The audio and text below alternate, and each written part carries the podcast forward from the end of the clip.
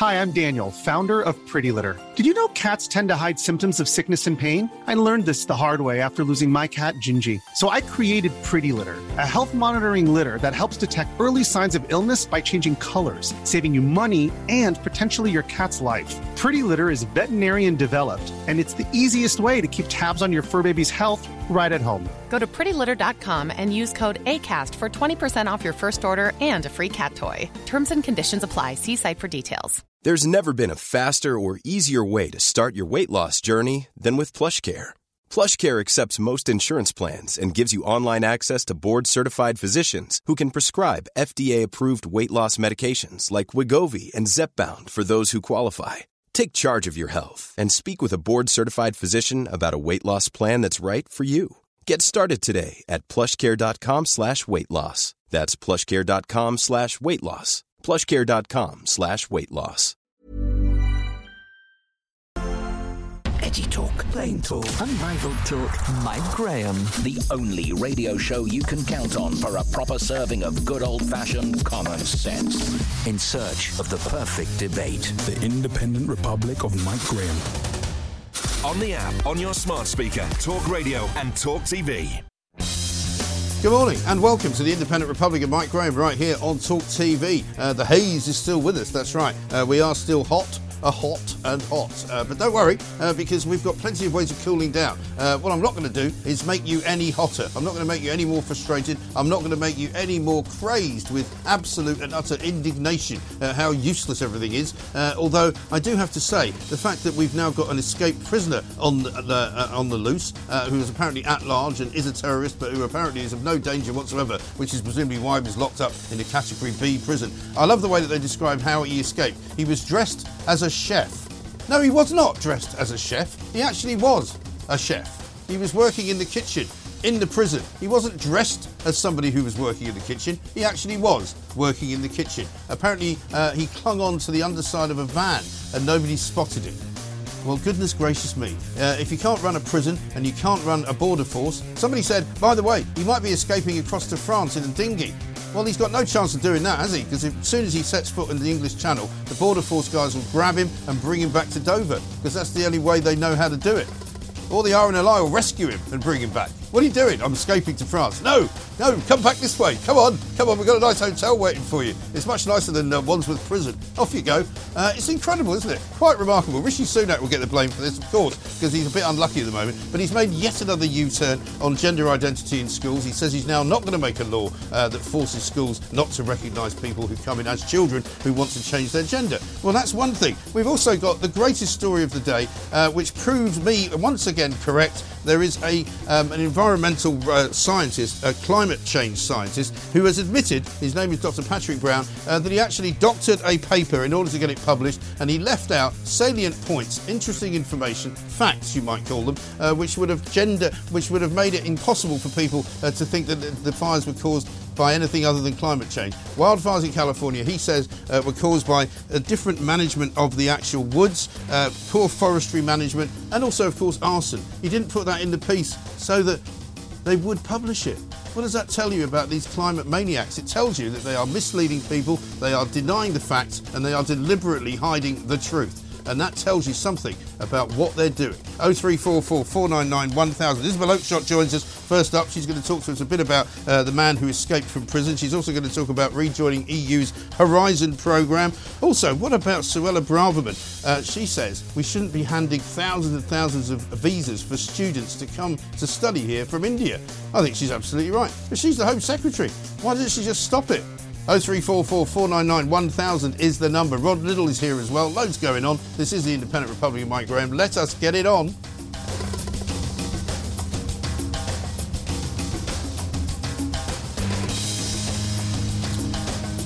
I haven't even mentioned Birmingham Council, by the way. Lots of people have a go at me. Why are you just mentioning Birmingham Council? Well, I keep saying this is going to be a big story. It's going to be a big problem because the councils of this country are just as badly run, uh, if not worse, than the national government. Let's say a very good morning to Isabel Oakeshott, Talk TV's international editor. Isabel, how are you doing this morning?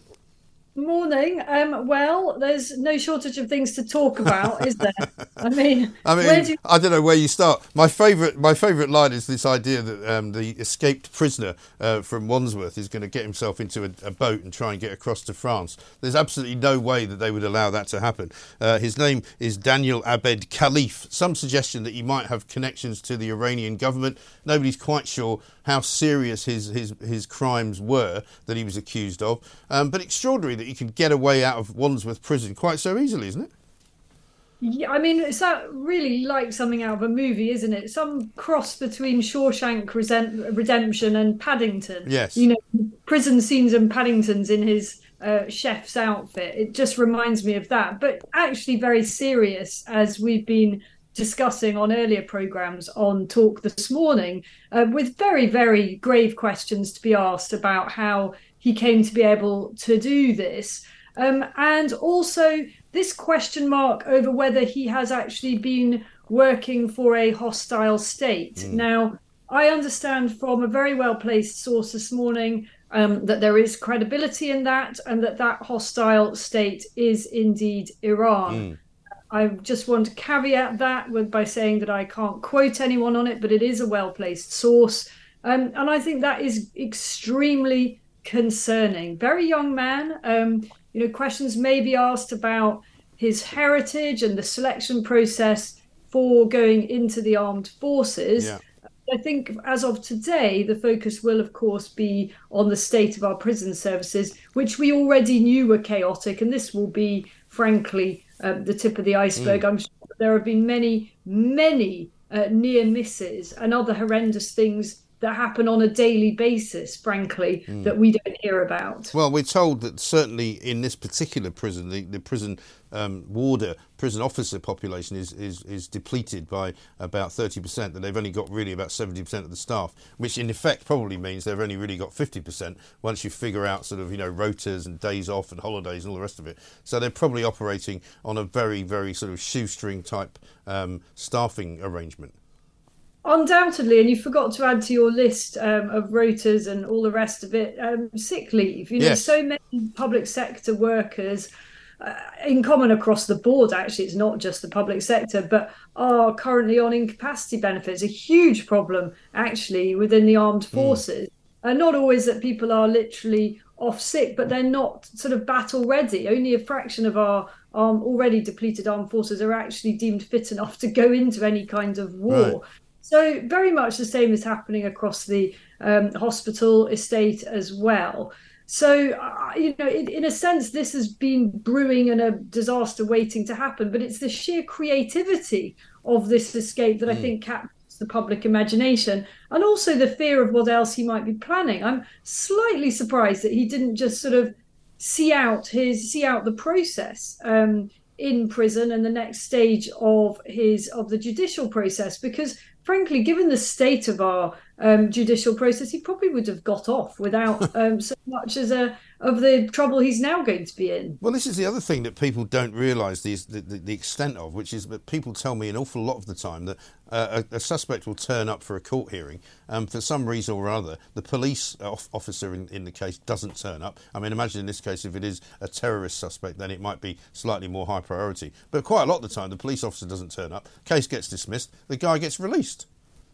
So this is nothing new. I actually remember when I did jury service, it was probably about 15 years ago, exactly that happened. I don't believe in in my case that the defendant was just let off. It's just the whole thing was a complete waste of time. Everybody gathered, you know, as as requested at whatever it was, nine in the morning, a full jury hmm. selected all the other relevant people there, the judge, and we all sat and twiddled our thumbs. And unfortunately, the relevant case officer didn't turn up, and that was that. And the whole thing was shelved to another day. And you wonder why on earth we have such a huge backlog in the courts. It's just one uh, of the many reasons uh, why things just back up. Yeah, it really is unfortunate, isn't it? And, and ridiculous. But I mean, a lot of people today, this morning, asking me the question uh, on Twitter and, and elsewhere on text messages as well. And, you know, how does a, a terrorist suspect get access to a kitchen where there are loads of knives? And others saying, well, would you want him sort of running around behind you on a battlefield uh, or even a practice battlefield with a rifle?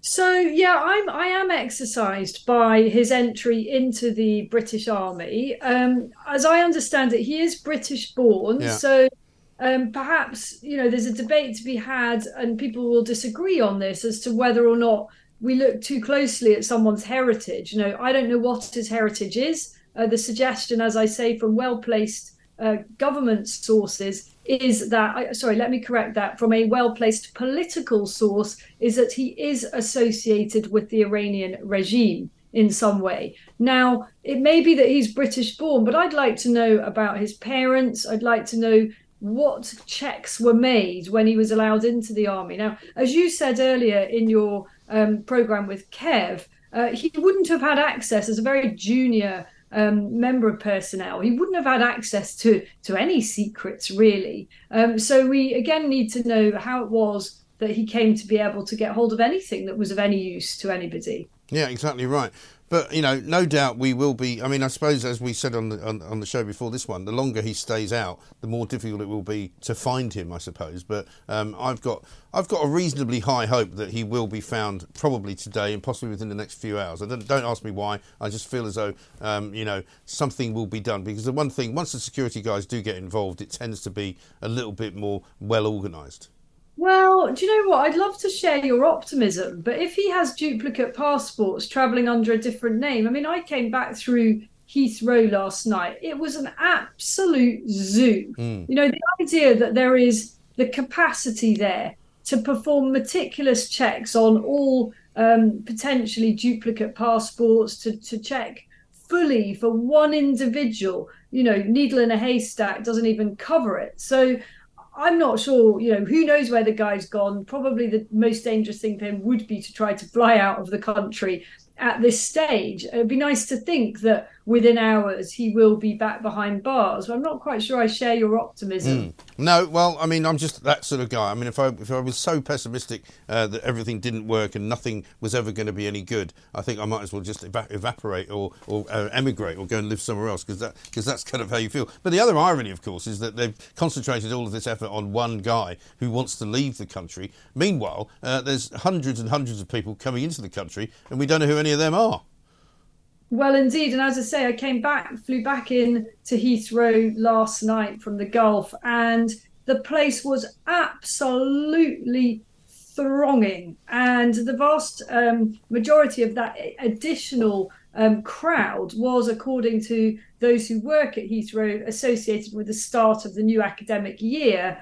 And huge numbers of foreign students, by the way, bringing their dependents entirely legitimately because this is what we allow. And we know from the last, uh, the most recent set of government immigration figures that the number of dependents and students coming in is absolutely skyrocketing. And the truth is that a lot of them just never leave. Well, that's the thing. I mean, I was listening uh, to Michelle Donelan this morning being quizzed on our favourite um, uh, breakfast show uh, on the national uh, radio station known as uh, Radio 4.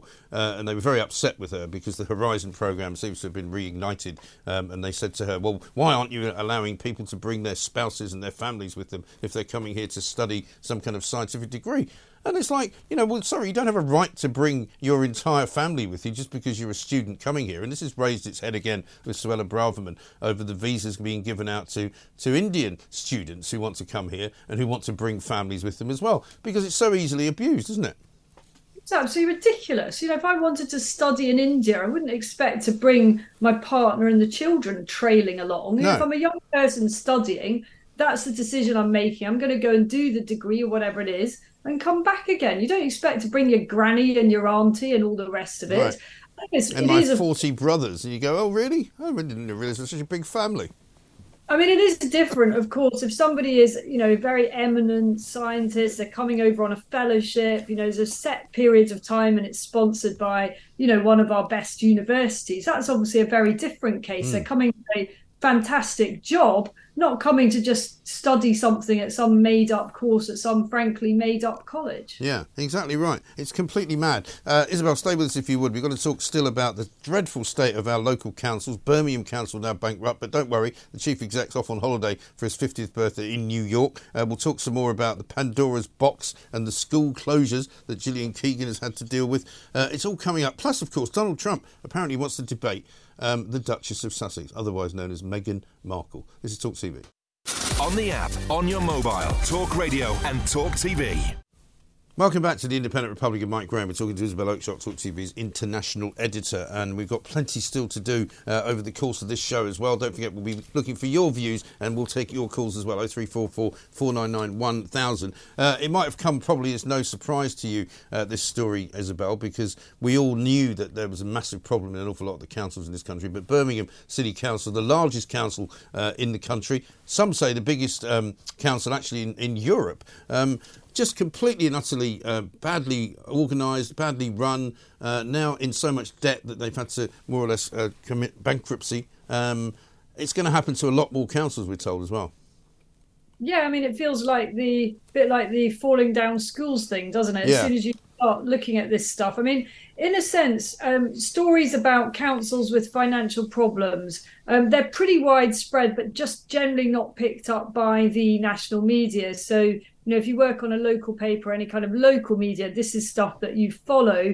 It's not very sexy uh, story wise for the nationals, unless there's a really big and egregious case like this one uh, particularly Yeah. with a cherry on top of uh, the boss going off on a nice swanky holiday to New York. Um, so, uh, you know, we were talking earlier on previous programs on talk this morning. Um, part of this is about the huge burden of social care, uh, something the government has still not sorted out. I know it keeps coming uh, in and out of the news over a period of years. And how many times have our viewers and listeners heard this government promise to sort out care for the elderly, and yet nothing gets done? So that is one huge drain on resources. But the other, I'm sure, um, is just chronic inefficiency. Um, and it's something that I wrote about for the Telegraph a few days ago.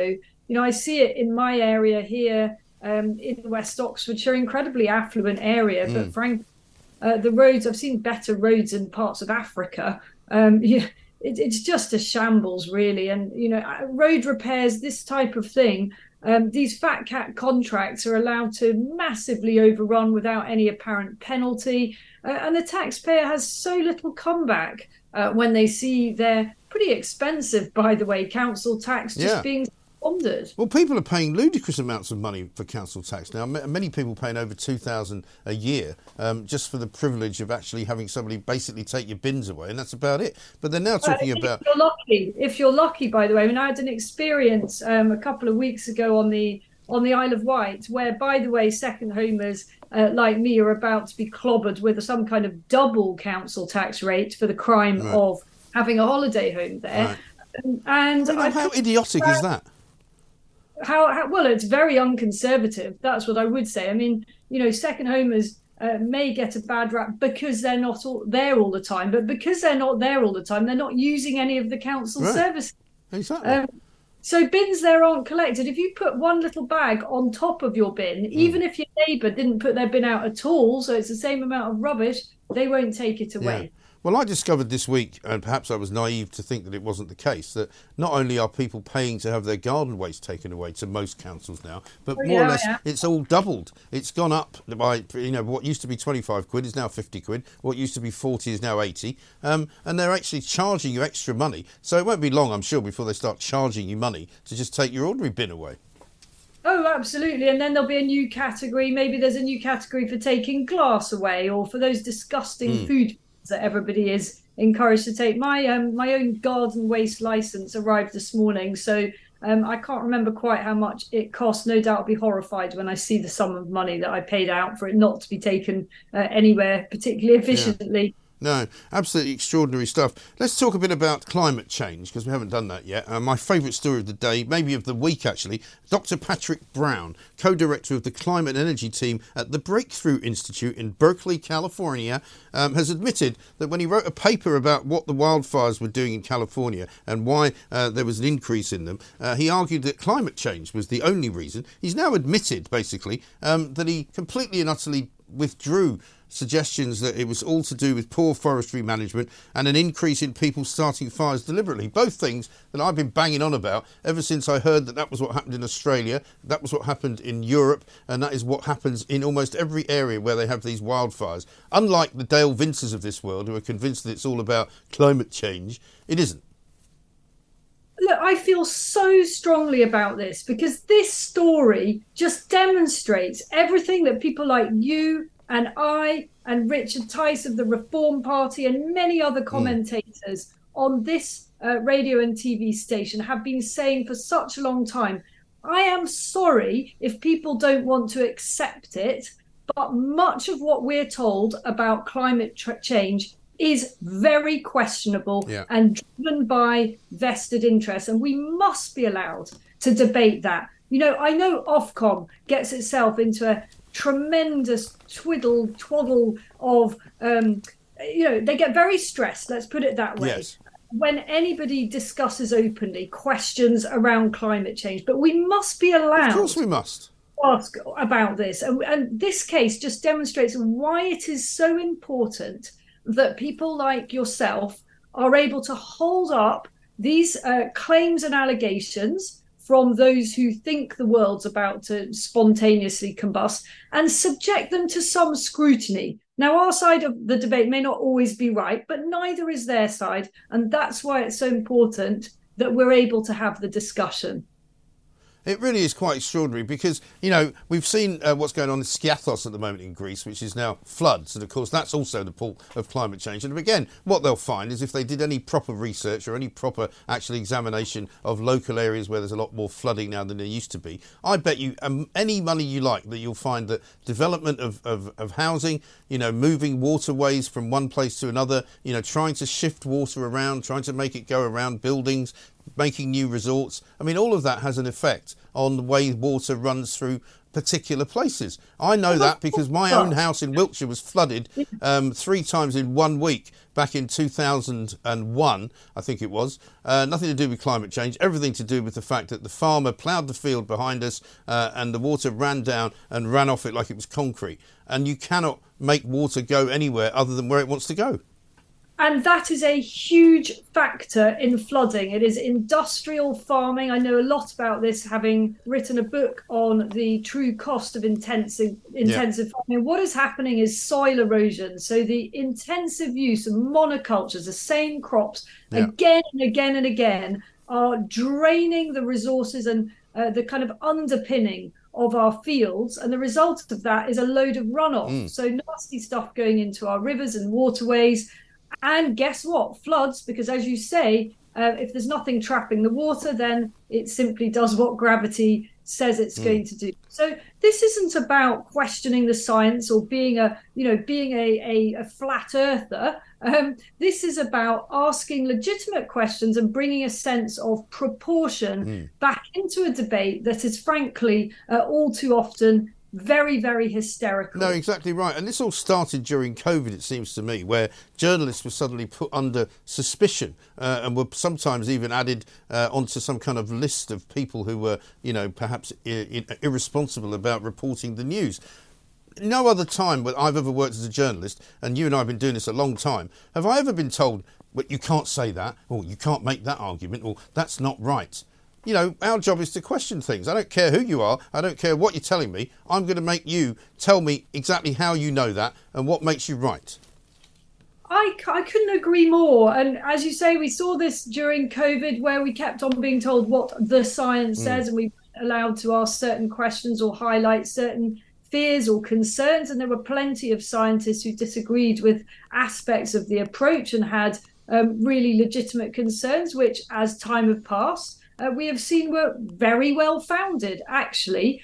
I don't believe that we should be gagged on really any of these issues unless we're actually, um, you know, promoting some hatred or inciting violence or any of those things. And no one's going to argue mm. uh, that journalists or broadcasters should be allowed to do that.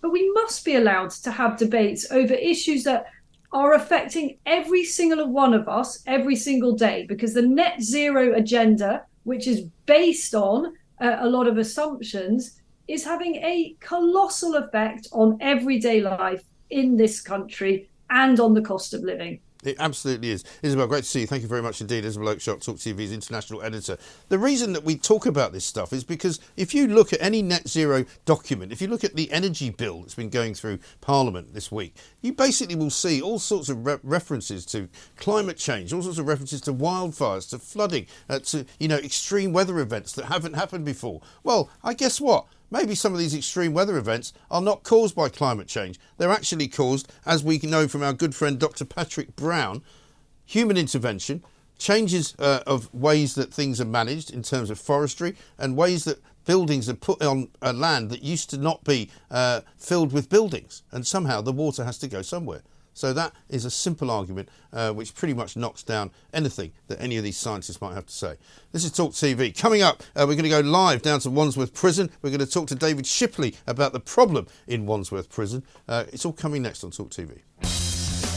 Welcome back to the Independent Republic of Mike Graham right here on Talk TV. Uh, Paul in Torquay says this morning, he says, My brother started as a prison warden last year. He couldn't believe his eyes. He should have had initial training for two weeks and that didn't happen. He was given the keys and told to wander around the landings looking for self harm or people hanging in their cells. And that was in the first few days. The warders were gambling to see if my brother returned after his first shift. It's a running joke because most people don't return. He was put on the gatehouse with no training. That's how he escaped. Disgusting. He left after two months months after it made him ill. Well, I mean, we can certainly see from uh, what we're being told about Wandsworth Prison, which is a pretty old prison, so old it had Ronnie Biggs in there. He managed to escape down a ladder and into a removal van. But we've got a man right there who can tell us what the scene is at the moment outside of Wandsworth Prison. Live, we've got Nick Ellaby, Talk TV's correspondent. Nick, a very good morning to you. Good morning, Mike. Thanks very much indeed for joining us. Um, it's a very old prison. It's got quite a sort of checkered history, you might say. Category B, though, a lot of people asking a question would there normally be somebody searching under a van with uh, things like uh, with mirrored uh, mirrors on the end of sticks, that kind of thing, to see whether somebody was there? Uh, why was that not done? And, and if it wasn't done, um, is it because there weren't enough people to do it? Well, you're right to ask those questions about staffing, Mike. I actually have just spoken to a guy who works in the prison. He said he wouldn't tell me what he did or his name, but he was there at 7:30 yesterday morning. Daniel Khalife apparently escaped about 10 to 8. He told me the whole prison was put on lockdown at 8 and he couldn't get out until midday. I asked him about staffing levels as well. The local MP, Rosena Allin Khan, has complained about that. She's called it chronically understaffed. He told me the staffing levels seem okay, but there are rats running around inside the compound. I mean, you mentioned the building here. It's 172 years since it was opened. Ronnie Biggs escaped from here in 1965. There was a recent escapee as well in 2019, so serious questions there. But uh, yeah, big questions about the state of the prison, um, but also why was this guy working in the kitchen? He's on in uh, on remand on terror charges. Hey, I'm Ryan Reynolds. Recently, I asked Mint Mobile's legal team if big wireless companies are allowed to raise prices due to inflation. They said yes. And then when I asked if raising prices technically violates those onerous two-year contracts, they said, "What the f*** are you talking about? You insane Hollywood ass." So to recap, we're cutting the price of Mint Unlimited from $30 a month to just $15 a month. Give it a try at mintmobile.com slash switch. $45 up front for three months plus taxes and fees. Promo for new customers for limited time. Unlimited more than 40 gigabytes per month. Slows. Full terms at mintmobile.com. Not been trialled yet, but uh, the guy I spoke to who works in there, he told me the kitchen is the least secure area of the prison. So mm. how was that allowed to happen? What was he doing in a Category B prison instead of Category A like Belmarsh? And uh, did he have any help in escaping, clinging underneath that food truck, if indeed that is how it happened? Yes. And I mean, it's very clear, I suppose, that uh, he couldn't have done this all on his own, even if for some reason uh, the escape was planned and, and carried out with, with no other uh, cooperation. He probably has somewhere to go. He would have been in touch with people outside of the prison. I was listening to an expert this morning saying that that would normally be the case. I think, despite what we would like to think when people go into prison, they probably do have contact with the outside world.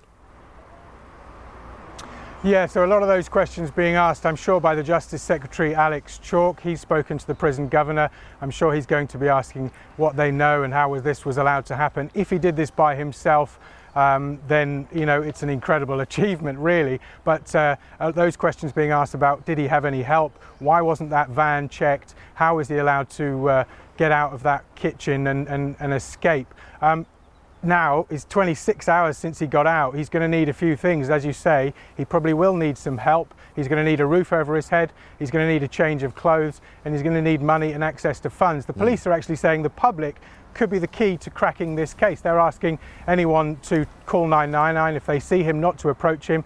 He's, they say he's not really a, a dangerous man, but you know this is a guy, former former soldier, wanted on terror charges, and he's now been on the loose for over 26 hours, Mike. Yeah, I mean, and so one would hope that somebody will have seen him somewhere. Um, but as far as the actual prison itself is concerned, have they changed the way they're doing anything today? Have they cancelled any visits? Have they done anything uh, in response to this escape?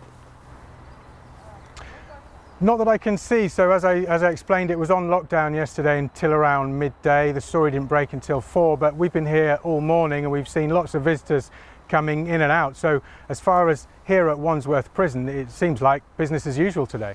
Absolutely. Nick, thanks very much indeed. Nick Ellaby, Talk TV's correspondent, live from Wandsworth Prison, just outside it there. You can see it uh, in the background. Uh, a very old prison, uh, a place where, uh, as far as I'm concerned, many, many people have said there aren't enough staff to look after all of the inmates in there. Uh, this particular individual was in the kitchen working there. A lot of people have raised eyebrows about the fact that he was a terror suspect. What was he doing uh, having access to knives and other kitchen implements? let's talk to David Shipley now. He's a consultant prison inspector who actually served time uh, in HMP Wandsworth as well. So he knows what he's talking about. David, a very good morning to you. Hi, Mike. How are you? Yeah, very well indeed. Um, tell us a little bit about the inside of uh, Wandsworth Prison. What's it? What's it actually like, and what's the atmosphere like? As your your reporter just said, it's a um, a big old Victorian building. It is filthy uh, because it's it's poorly managed and understaffed the basic cleaning activities don't really happen. So it's full of rats, it's full of rotting rubbish. Often the exercise yards are just full of rubbish mm. that spe- rotted away for days because prisoners are throwing it out their windows. Uh, it's so understaffed that the what they call the basic regime often doesn't take place. And this was true when I was there, and according to the latest HM Inspector of Prisons report, it's still true now. Right. And the basic regime is the idea that every day a prisoner should be allowed to have the time to have a shower, to have their cell door open so they can clean their cell right. and to get outside for a little bit of exercise. Those are the basics to keep, you know, hygiene and health. Mm. And you said in the past as well that it's so badly organised and, and, and, badly managed, really, uh, that they lose track of prisoners inside the prison for, for sort of long periods of time. Where, where can they go where they're not sort of observed, if you like? Yeah, I mean, it seems laughable, doesn't it? Because you'd think that the first job of a prison is to keep track of the, the, the people who are imprisoned. Right. But in my time at Wandsworth, it would often be the case that there was a lockdown for a period of time because a prisoner had gone missing. They would, when I was there, no one actually escaped, but often they would be on a different wing in another prisoner's cell for extended periods of time. Uh, and I think a lot of that is because Wandsworth is is so big, uh, has such a transient population of prisoners, and is very understaffed. And what that means is you have officers who aren't always on the same wings. They're not really familiar with the faces and names of all the men they're supposed to be responsible for. And those faces and names change all the time anyway. So it's very difficult in that situation to actually have a handle on is that guy supposed to be in that cell? I can remember one time when I was in uh, Wandsworth on A Wing, my cellmate had been sent off to court that day for, for sentencing. And when they came to the checks late afternoon, the, the officer looked and said, Oh, aren't there supposed to be two of you in here? And I said, oh, my cellmate's gone off for sentencing. I think he might be back later. And that was the end of the matter as far as I could see. There, there was no effort to, to ascertain whether that was true or not. And certainly on the, the paperwork this guy had, he thought there should have been two of us in the cell. So I think there's a general sloppiness as well at Wandsworth, which does mean this sort of thing happens a lot. Yes. I mean, it is incredible, isn't it? And as far as Daniel Khalife's ability to find his way into the kitchen uh, to work either as a chef or just as some kind of a, um, a, a, sort of an, an, assistant of some kind. How easy is it to, to get that kind of duty? Because many people have said to me, if you're a terror suspect, should you really be allowed access to a place where you could get knives, where you could get any number of other sort of implements? Yeah, I think that's exactly right. The um, prisons do lots of jobs in prisons, and the, some jobs are more desirable than others. The kitchen job is one of the most desirable because you get loads of time out of your cell, you get your pick of food, and you can often get extra food which you could trade with other prisoners for whatever. Right.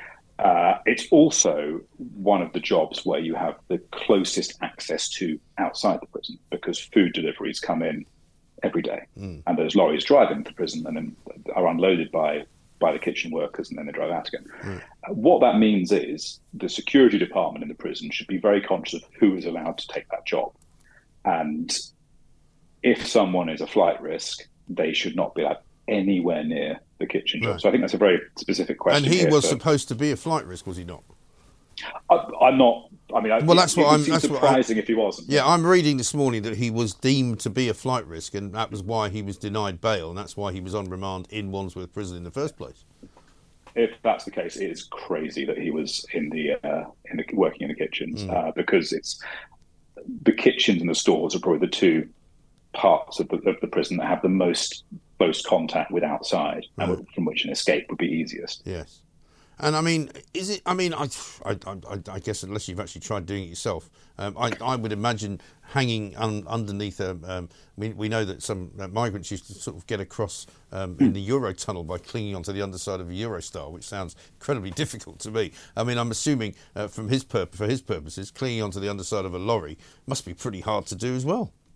I mean, I've never tried it either, but I, I can't imagine it's, it's a lot of fun. But this is a young, healthy, fit man who's Yeah. a soldier.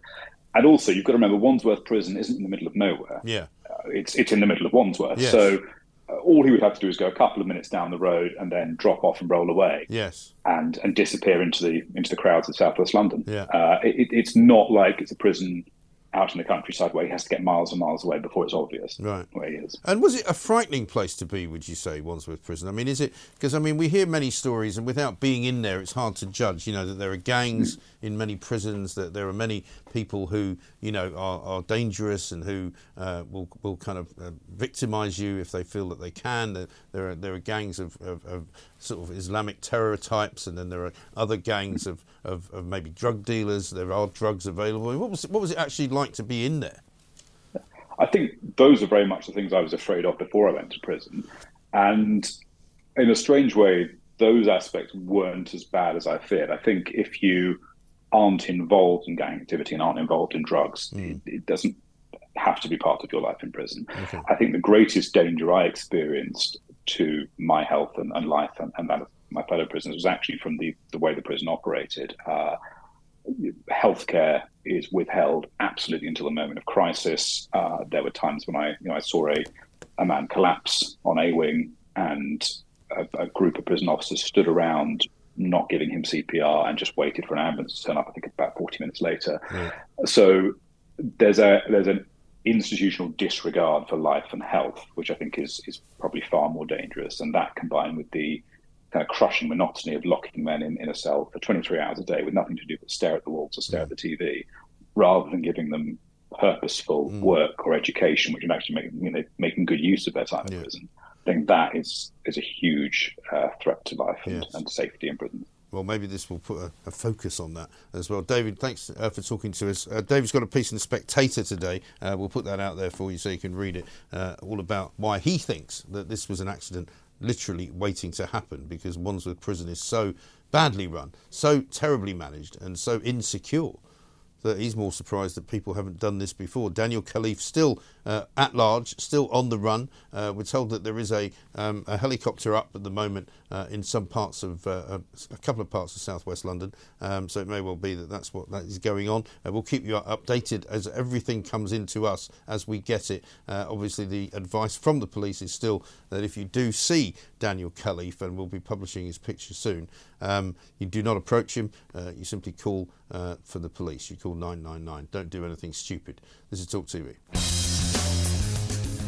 Welcome back to the Independent Republic of Mike Graham right here on Talk TV. We've got another two hours to go. We're into the second hour of the show and we've already been absolutely knocking it out of the park for the first hour. We need more of your calls. I apologise if I didn't get to them all, uh, but do keep them coming because you are the lifeblood of this show. Don't forget, we tell you the truth, the whole truth, and nothing but the truth. And an awful lot of that truth comes from you. We just heard just before the news from a prison officer, former prison officer, who said basically uh, only about 40% of prisons now in this country are actually run by what used to be known as the Prison Officers Union. Lots of it's been privatised, lots of it is run badly. Wandsworth Prison, in particular, uh, would appear to be operating with about 70% of the staff that they actually need. That is how uh, it would appear uh, that this man, uh, Daniel Abed Khalife, managed to escape uh, dressed as a uh, kitchen worker from the prison by clutching himself or attaching himself to the underside of a van delivering food.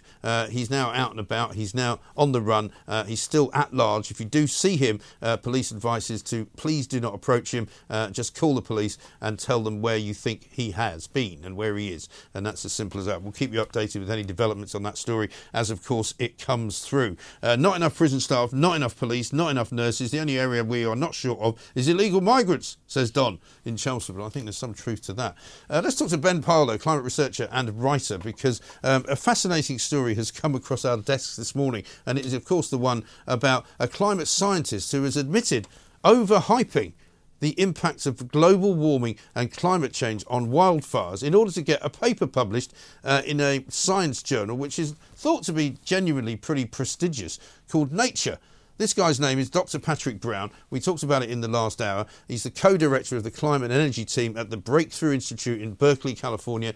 He has basically admitted to doing what I have said people have been doing for a very long time, which is falsifying uh, data, telling lies, uh, obscuring facts and not bothering to mention that most wildfires are actually caused by arsonists and a combination of arson and bad management of the forestry around those wildfires. And that has been changing for years and years and years. Let's talk to Ben uh, about it and find out what's going on. Ben, a very good morning to you.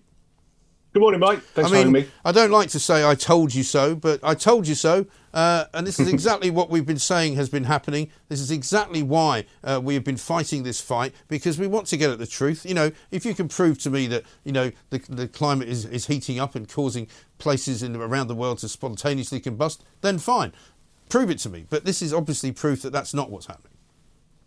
I think it's certainly an indication. I think he may put it a little bit strongly with, with, with lies and so on. And I, I, think that the, the researcher Patrick Brown, I think he shares your frustrations, and and that that's a frustration with academia and the world of academic publishing, and and and that and that's what's that's what's moved him to to uh, produce this report uh, because the reports that he produced earlier, which they, they're not denial of climate change being either a fact or a problem um, but they were they were they were not quite consistent with the political narrative uh, of of climate emergency. Yeah. So they were they were sort of put maybe put like, the dampening it down a bit, cooling it down a bit. Um, and and and he struggled to find uh, anywhere to publish those uh, r- reports. So he said he wrote this and deliberately omitted all of the alarming, uh, or uh, sorry, or the non-alarming context, mm. um, and and and just had this very, uh, you know, uh, this headline kind of claim running through his, his work. Yeah. Um, in, and and then of course Nature published that. But we've known about this kind of thing for a very long time. I mean, we know we know, for example, that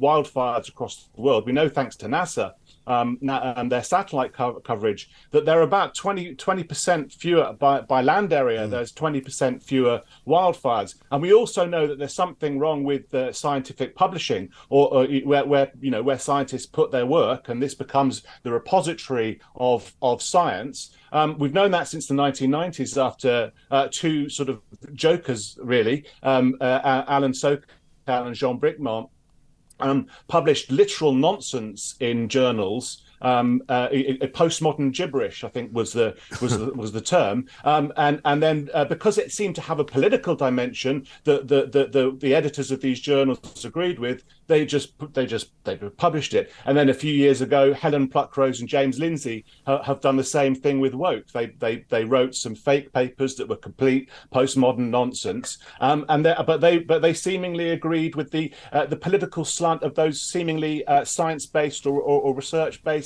uh, publications. Mm. um, so and and now we have patrick brown's effort. So we know that there's a bias in institutional science and scientific publishing for a long time. And and I and I would point out, like, kind of, if you if you if Patrick Brown was was to start his academic career now, of course he wouldn't get a job No, and Right, that's the because- point. uh, Because let's and- not forget, Ben, that this is not just about you know what is published in papers. It's about the media's general kind of reaction when something like the Rhodes wildfires story happens, because the coverage of that was out of all proportion uh, to what was actually going on. You know, in the same way that in Pakistan, when parts of Pakistan flooded, and there was a general narrative going around, which was being published by the BBC, that a third of Pakistan was underwater. Absolute crap, quite frankly. It wasn't true.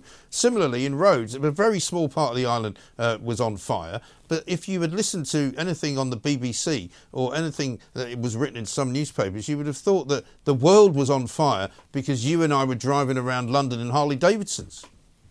That's right. They're really keen to put every single image they can get hold of and turn it into evidence of the climate emergency. And they will use that term. They'll say, here is the climate emergency right in front of your cameras. And they pay no attention to Yeah. those facts, that- like that you mentioned, that 80% of, of, of wildfires in the United States are started by people. Yeah. In the UK, it's slightly lower. It's still it's 50%. Mm. So the problem really is man-made. Yeah. but it's lunatics. And, and many of them actually turn out to be environmentalists going around trying to to, to, to stir this this problem. Well, yeah, up. I mean, we Um, certainly know for sure that they arrested a bunch of people in Rhodes. They arrested a bunch of people in other parts Hmm. of Europe where fires had started. They've done the same in Australia. They've done the same in California. Uh, the latest one was Canada, wasn't it? And they'll probably do it in Hawaii. You know, but isn't it a funny thing that suddenly now uh, all TV companies are interested in uh, is some latest weather, uh, extreme weather event that they can publish on the basis that you know, sort of nudge, nudge, wink, wink. We know why this is happening, don't we? It's all about climate change. Yeah, well, a number of the um, less reputable uh, broadcasters than the one we were on now, I would suggest, Thank you very much. um, have signed up to an agreement to put the climate narrative into everything, not just the weather forecasts, the news agenda, even soap opera plots. They've said we're going to we're going to put this narrative in to everything across our whole output so that people get the message. And and that that's that's having a, a very similar effect to this bias that we see in academic publishing and academic science. It's just this messaging, messaging, messaging, messaging, and then and then that leaves people like us who think there should be a, a robust deb- debate about about the very far-reaching policy, really uh, like policy that's going to completely alter our lives. That's got to be debated. You can't well, keep of course. hiding behind well, science I mean, we, this we- got this week uh, the energy bill going through Parliament. We discussed it in the last couple of days as well. A lot of people concerned about some of the things in it. My personal view is that the, the, the stories, the scare stories about you know people are going to be locked up for having the wrong kind of boiler, um, isn't going to happen. It's not going to be a reality. But it's part of what we now know to be the kind of nudge unit inspired Yeah. uh, uh, sort of behavioural science that people want us to look at because they'll go, oh, well, if you tell people that we might be putting them in prison, they'll probably get rid of their gas boiler. That's what they're doing. Yeah, it's frightening. Frightening. Uh, I, find the prospect of these quite stupid MPs making these Hmm. kind of laws with very little consideration of the facts or, or the consequences. Frankly, um, I find that a far more terrifying prospect than slightly different weather. Right? You know, what what what what are they really what are they really trying to achieve Hmm. here? Uh, because it's it can't be it can't be solving the climate change. It can't be saving the planet because we know although there might be global warming and there might be some degree of climate change, there isn't a climate emergency. Right? There, there's a big gap between the science and the policy, and that is that's this weird kind of green ideology that seems to have infected the whole of the political establishment in the UK, um, who was determined to take this that you know to, to take this crusade on. Yeah. but they don't want to they don't want to have a scientific debate which we can now see is is perfectly necessary Yeah. absolutely necessary. And they don't want to say well well what would you rather? Would you want us to save the polar bear? You know if it's true. Do you want us to save the polar bear or, or do we need to keep the lights on? Yes. um, how, you know, we, we need to take part in those conversations about what, what we save and what we don't save if the floods really are rising Yeah. um, scientists turn out to be as venal as any other you know any other category of career uh, uh, uh, that there is. Absolutely right. And they are uh, obviously interested in making a living, and they are obviously uh, aware of the fact that if they have the wrong beliefs in the wrong types of views, uh, they won't get the funding that they would like to get. And so that is the trick, isn't it? Because there's all sorts of funding available if you want to go on and on about how green we need to be and how we must improve the way we live and how we must absolutely, um, you know, campaign endlessly for, for net zero. You'll get plenty of money. But if you start saying the opposite and going, hang on a minute, what exactly are you going to gain by going to net zero, apart from uh, you know charging people an awful lot more money to drive their cars, uh, telling people that they have to get particular types of heating? You know, you get no funding at all. Uh, certainly not from the government. But I mean, I've been having a, uh, a little interchange with Dale Vince this, uh, this, morning, the owner of Ecotricity, the owner also of uh, Forest Green Rovers, um, who's put out a, a very a, a, video that I've seen. You've probably seen it as well of the floods in Skiathos in in Greece, mm. and he's basically accusing myself and Julia Hartley Brewer of coming up with some climate denial fairy tales to explain it away and say, how is it not possible that it's uh, climate change? Well, at the end of the day, lots of floods happen because of a change in the use of land. Lots of floods happen because people build holiday resorts in places where there didn't used to be anything. They cut down trees where there used to be trees. You know, you can't mess about with the way the land actually is managed and expect the land not to come back at you. That's right. I would say that every extreme weather event that we've seen in Europe that or and America in the in the developed world, as it were, in the last twenty or thirty years. That's just been. It's not extreme weather; it's policy failure. Yeah, I, and I, I remember re- relatively recently. Um, I think TFL or the mayor or someone put out a picture of a of a of a flood on one of London's bridges. Yes. Now, the only way you can have a flood on a bridge over a river um, is is is if you've had an engineering failure. Mm. If someone hasn't thought through, where's all the water going to go? Because they had these they had these um, barriers to, yeah. to, to to protect the, the cyclists or whatever. So yeah, the, the, the, it's a mistake. It's a category error. It's a it's a it's a fallacy to believe that a flood mm. is the result of purely meteorological uh, a, a phenomenon. Actually, it's but it's poor poor water management. Yes. And this is something we've been ra- wrestling with. And I, I, think you sort of alluded it to it earlier.